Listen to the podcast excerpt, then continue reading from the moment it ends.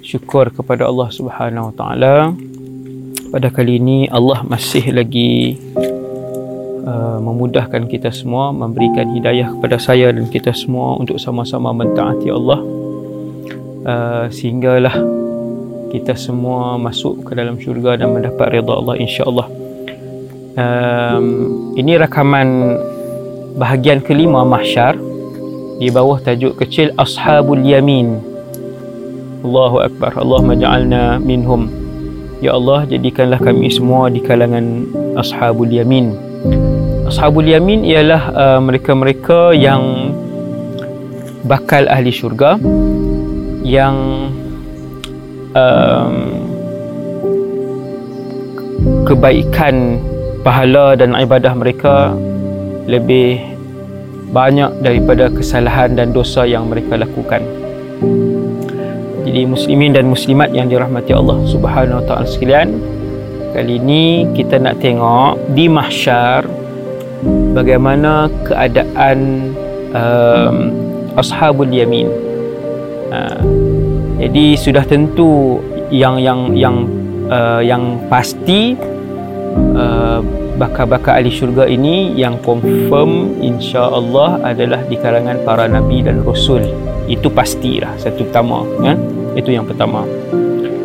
Selepas um, manusia dibiarkan berdiri begitu sahaja untuk satu tempoh yang sehingga orang kafir uh, mem- membuat permohonan arihna walau ilan nar.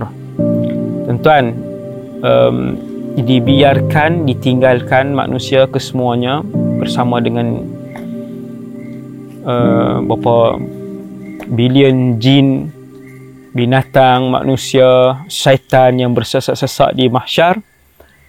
Um, sehingga mereka mendoakan wahai Allah um, rehatkanlah kami walaupun ke, ke dalam neraka. Wal'iyadzubillah lalu datanglah syafaat teragung daripada makhluk yang paling disayangi oleh Allah Subhanahu wa taala Muhammad ibn Abdullah sallallahu alaihi wasallam. Dengan syafaat dan doa yang disimpan oleh Rasulullah sallallahu alaihi wasallam iaitu doa mustajab yang dikurniakan oleh Allah kepada setiap nabi dan rasul. Kata Rasulullah likulli da' likulli nabiyyin da'watun mustajabah setiap nabi ada doa yang mustajabah itu.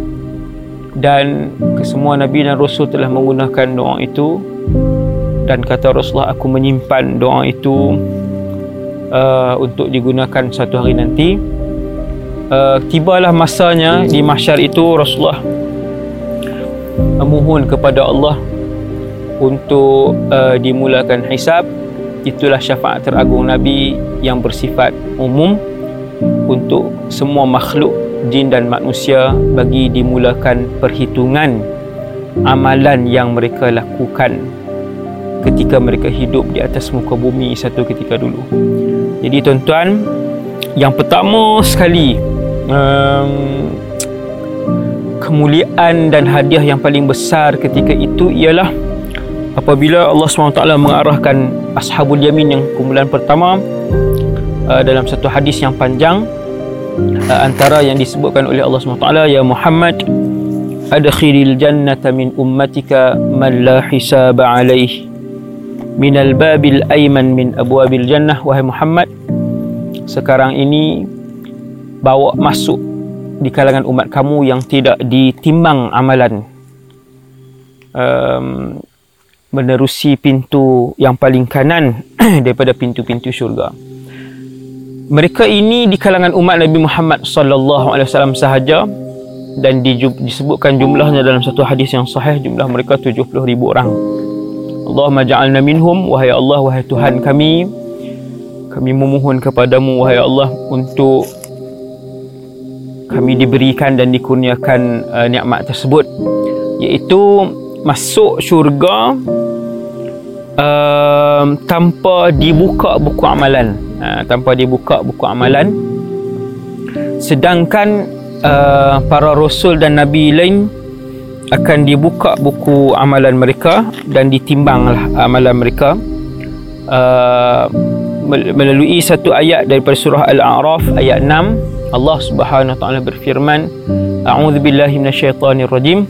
Fala nas'alanna alladhina ursila ilaihim wala nas'alanna al-mursalin kami akan bertanya uh, umat dan kami juga akan bertanya menimbang amalan para rasul kata Allah Subhanahu wa taala.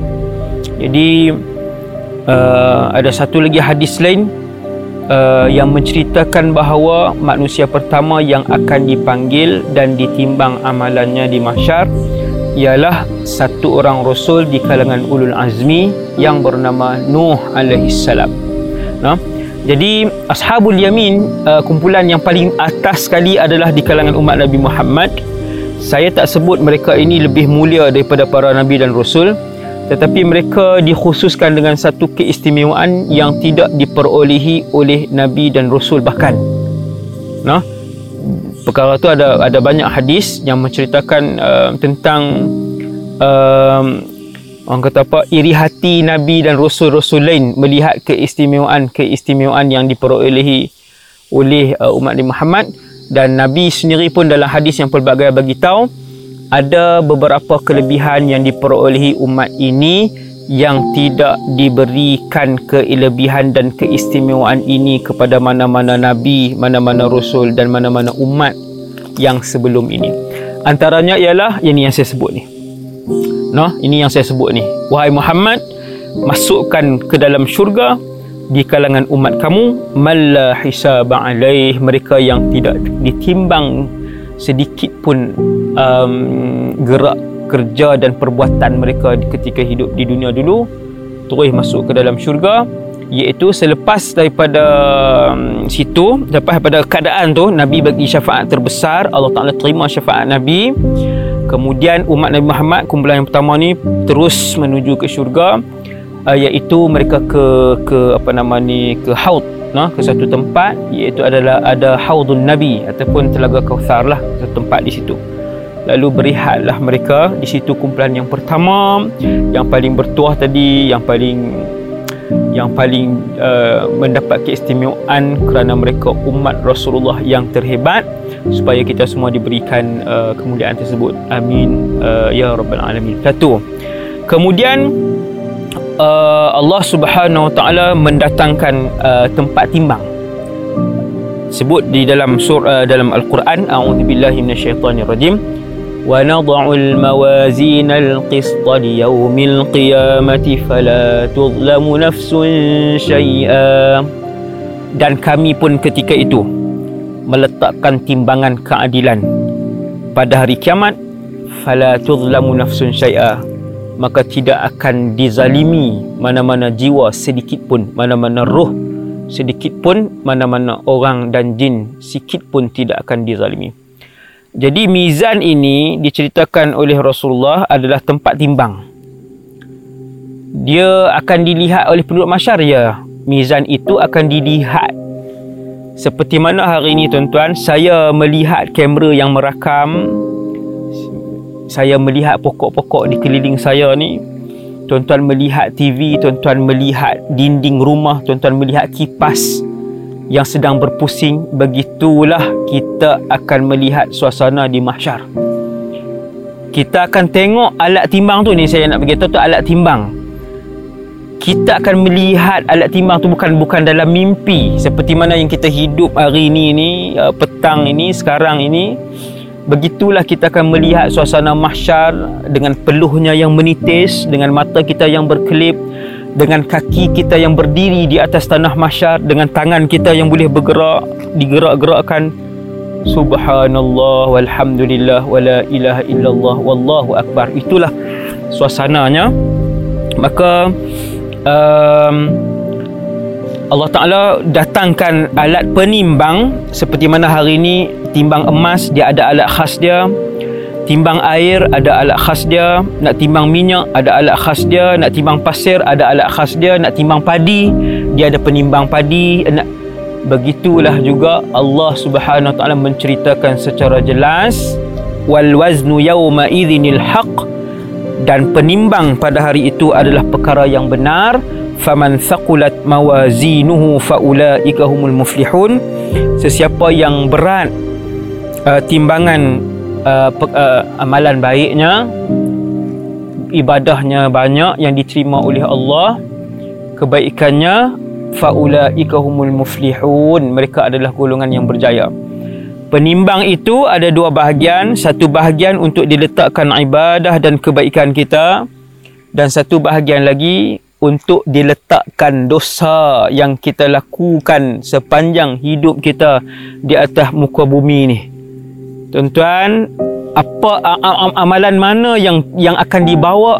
Perbuatan di manakah yang akan dibawa untuk ditimbang di masyar jawapannya seluruh perbuatan baik dan jahat yang kita lakukan atas muka bumi Allah ini nah bermula daripada kita balik ha, ada orang balik kita katalah secara umumnya umur 15 secara umumnya umur 15 kalau kita mati umur 60 bermaksud 45 tahun kita punya amalan, amalan baik kita, amalan buruk kita, Allah akan bawa, Allah akan bentangkan, Allah yang menciptakan alam ini, yang menciptakan manusia, yang menciptakan setiap zarah dalam wujud ini, Allah akan ambil amalan-amalan ini letak di atas penimbang ini.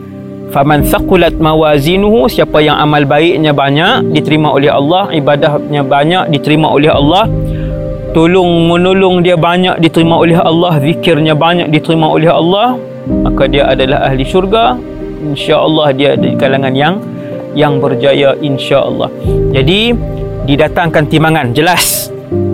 Bila buat mai timbangan kita semua pakat tengok lalu dipanggillah lelaki yang pertama tadi Nabi Nuh alaihissalam no Nabi Nuh alaihissalam. Jadi seperti yang kita tahu para nabi dan rasul ini timbang mereka tu tak lama. Seperti mana tuan-tuan uh, uh, satu orang dipanggil untuk diadili kes dia di mahkamah begitulah juga kita semuanya akan dipanggil untuk diadili kehidupan kita di hadapan Allah Rabbul Alamin. Tuhan sekalian alam no cumanya kali ini kita nak cerita tentang kumpulan-kumpulan yang mulia. Allah sebut dalam al-Quran a'udzubillahi minasyaitonirrajim yauma nahsyurul muttaqina ila rahmani wafda. Pada hari itu kami himpunkan orang-orang yang bertakwa. Orang bertakwa ni orang baik. No? Pakat-pakat jadi orang baik lah orang baik dalam timbangan syariat. Orang baik dalam timbangan syarak. No? Auratnya dijaga semayangnya dijaga tanggungjawabnya kepada suami dijaga tanggungjawabnya kepada isteri ataupun keluarga dijaga. Keseluruhan benda tu baik mengikut neraca syariat nah baik mengikut neraca syariat. Jadi kata Allah pada hari itu hari mahsyar itu kami himpunkan orang-orang yang bertakwa yang akan ditimbang di hadapan Allah amalan-amalan mereka. Mereka datang sebagai seperti pembesar-pembesar utusan-utusan untuk menerima pelbagai anugerah dan juga hadiah daripada Allah Subhanahu Wa Taala. Eh utusan-utusan mulia. Tuan-tuan sekalian bakal-bakal ahli syurga akan menghadap di padang mahsyar kelak menghadap Allah seperti uh, seperti apa? Utusan-utusan diraja yang yang nak terima anugerah yang nak terima subhanallah. Macam macam hari inilah no macam hari inilah orang tunggu setahun sekali kan. Artis pun tunggu dia punya anugerah hari anugerah dia. Atlet sukan pun tunggu ada hari anugerah dia. Uh, pelakon pun dia ada pelakon apa uh, apa anugerah yang nak bagi ya macam-macam anugerah. Uh, pelakon uh, cemerlang seumur hayat lah. Atlet dunia cemerlang seumur hayat di mana yang kita tengok mereka dimuliakan dalam majlis. Maka begitulah juga di mahsyar nanti apabila sampai giliran muttaqin maka mereka akan dimuliakan oleh Allah dengan gelaran-gelaran dengan anugerah-anugerah dengan hadiah-hadiah yang tidak pernah dilihat oleh manusia. Keistimewaan dan besarnya hadiah-hadiah tersebut. Jadi muttaqin orang-orang mulia ni apabila uh, uh, pergi berdiri di hadapan mizan tadi lalu diletakkan amalan mereka lalu dibentangkan kepada mereka buku amalan yang merekodkan kesemua perbuatan baik dan buruk mereka. Lalu Allah Taala berfirman, "Iqra kitabak kafa bi nafsika al-yawma 'alayka hasiba." Bacalah buku kamu. Kita pun tengok buku tu tentang boleh dilihat dengan mata kasar kita. Disebutkan oleh Nabi buku itu sejauh mata memandang, lebarnya buku itu. Allahu akbar. Seperti mana hari ini kamera-kamera yang boleh record uh, CCTV yang boleh record ada teknologi yang boleh record apa semua ni alat-alat moden ni. Boleh record sampai 80 jam, boleh record sampai 200 jam, boleh record sampai 1000 jam. Begitulah kita akan melihat bagaimana amalan kita di direkodkan oleh Allah. Ditasjil oleh Allah. Waktu tu Allah Taala kata iqra kitabak, baca buku amalan kamu. Tengok buku amalan kamu. Apa yang kamu buat? Kafa bi nafsika al-yawma 'alayka hasiba. Cukuplah pada hari ini pada hari mahsyar diri kamu sendiri yang akan menjadi penghitung. Tuan-tuan waktu itu kita tak tak dah tak boleh nak tipu. Kita tengok buku tu ditulis dengan terperinci.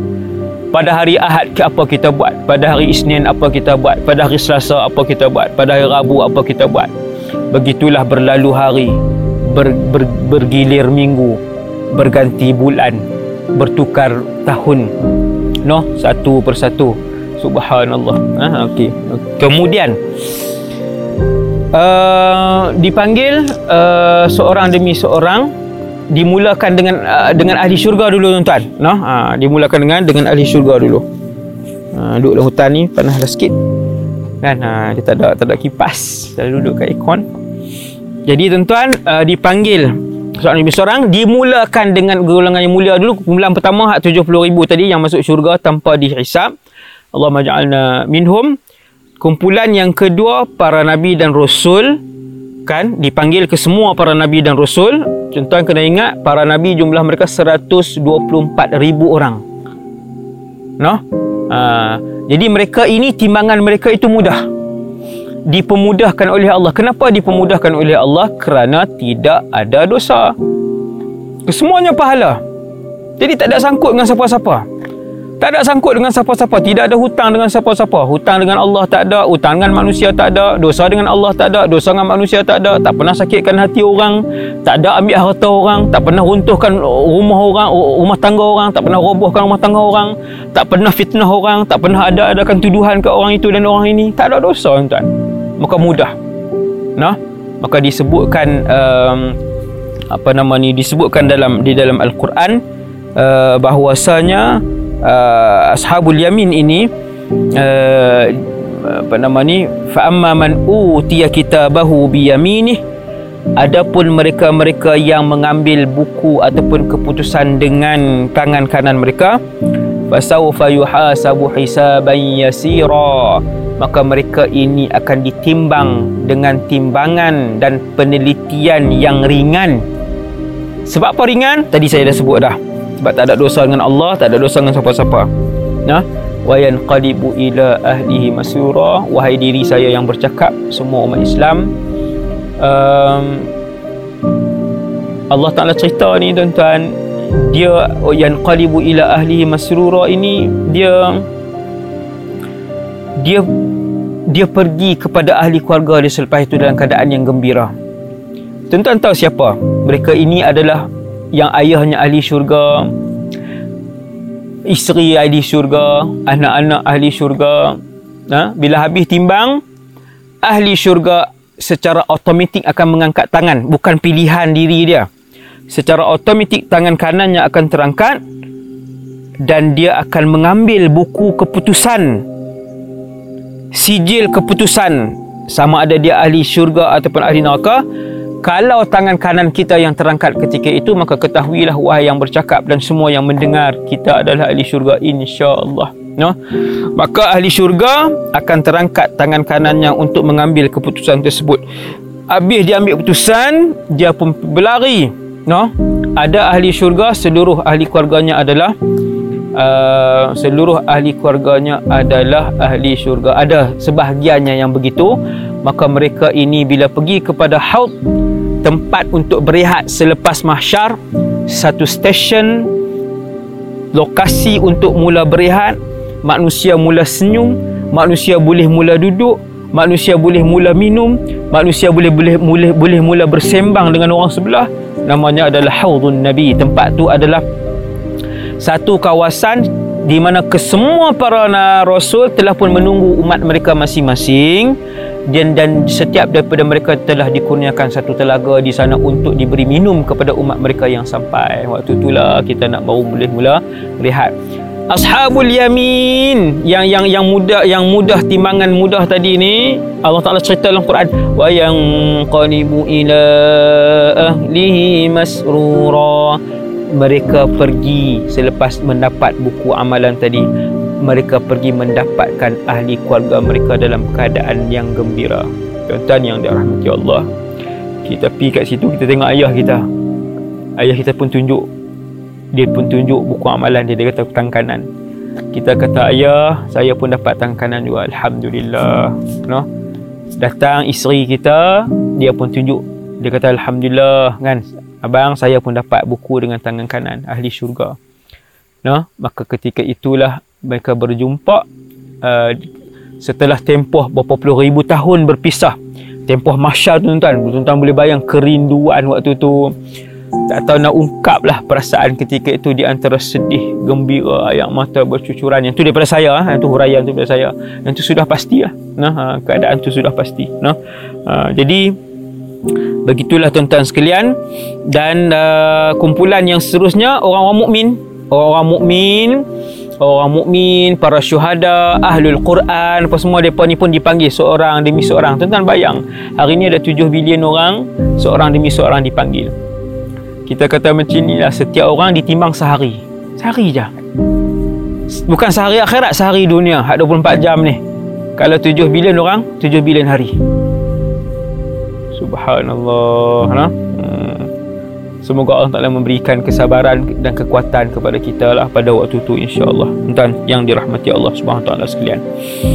Jadi maka dipanggillah seorang demi seorang uh, orang-orang yang mulia ini muttaqin orang-orang yang bertakwa orang-orang soleh apa semua ni dipanggil akhirnya ditimbang amalan mereka tangan kanan mereka pun diangkat uh, oleh Allah ha? Allah Taala yang menggerakkan tangan kanan mereka dan lalu mereka mengambil buku amalan dengan tangan dengan tangan kanan hmm? poin yang seterusnya ialah habis ha? uh, apa nama ni uh, kumpulan-kumpulan uh, ahlu syurga pun dah mula pergi ke depan saya nak sebutkan um, uh, satu hadis Nabi yang bercakap tentang dua amalan yang paling berat di atas muka bumi mahsyar. Yang pertama, amalan yang paling berat yang akan ditimbang di atas muka bumi mahsyar nanti adalah amalan memuji Allah Subhanahu wa taala, amalan mensyukuri Allah Subhanahu wa taala. Pujian kepada Allah dengan bersyukur. Alhamd. Alhamd. Nah, antara dalilnya ialah antara dua-dua ni ada dalil dua amalan yang paling berat antara yang paling berat di mahsyar dua. Yang pertamanya adalah uh, uh, pu- uh, syukur kepada Allah. Alhamdulillah alhamdulillah. Sama ada syukur yang kita sebut alhamdulillah ataupun syukur yang kita sebut subhanallah wa bihamdihi adada khalqihi wa ridha nafsihi wa zinata arshihi wa midad kalimati. Alhamd. Syukur. Ha? uh, segala pujian kepada Allah Subhanahu wa taala. Yang pertama dalil yang pertama Nabi pernah sebut dalam satu hadis alhamdulillah tamlaul mizan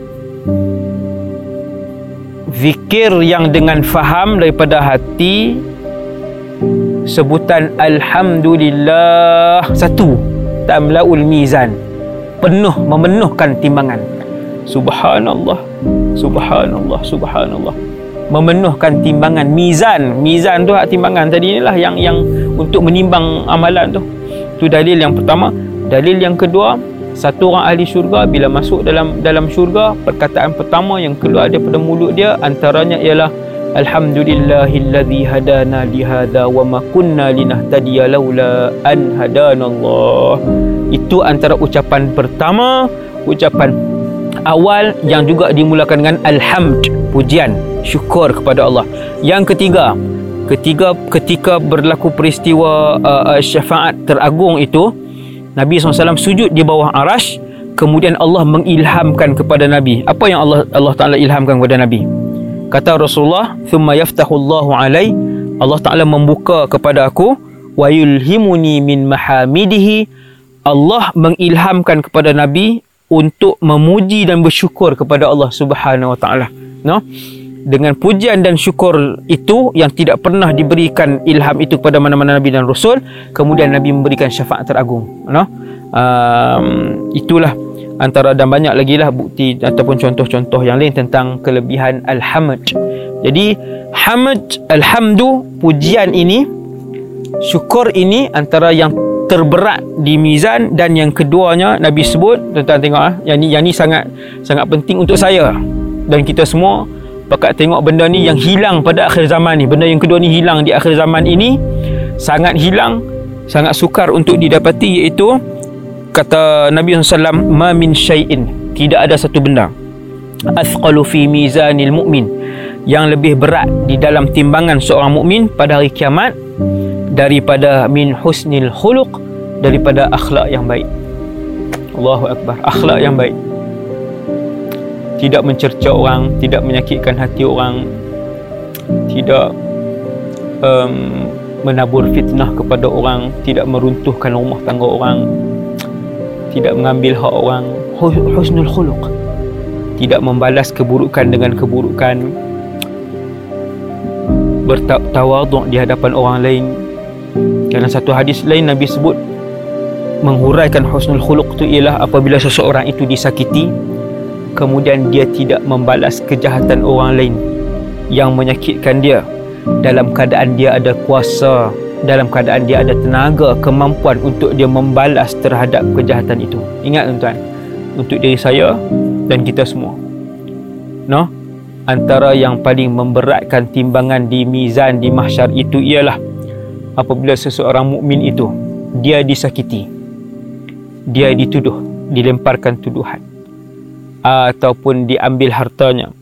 Dalam keadaan dia mampu untuk menuntut di atas kejahatan yang dilakukan ke atasnya tetapi dia bersabar itu antara yang akan paling memberatkan timbangan seseorang itu di di di mahsyar kelak. Nah di mahsyar kelak.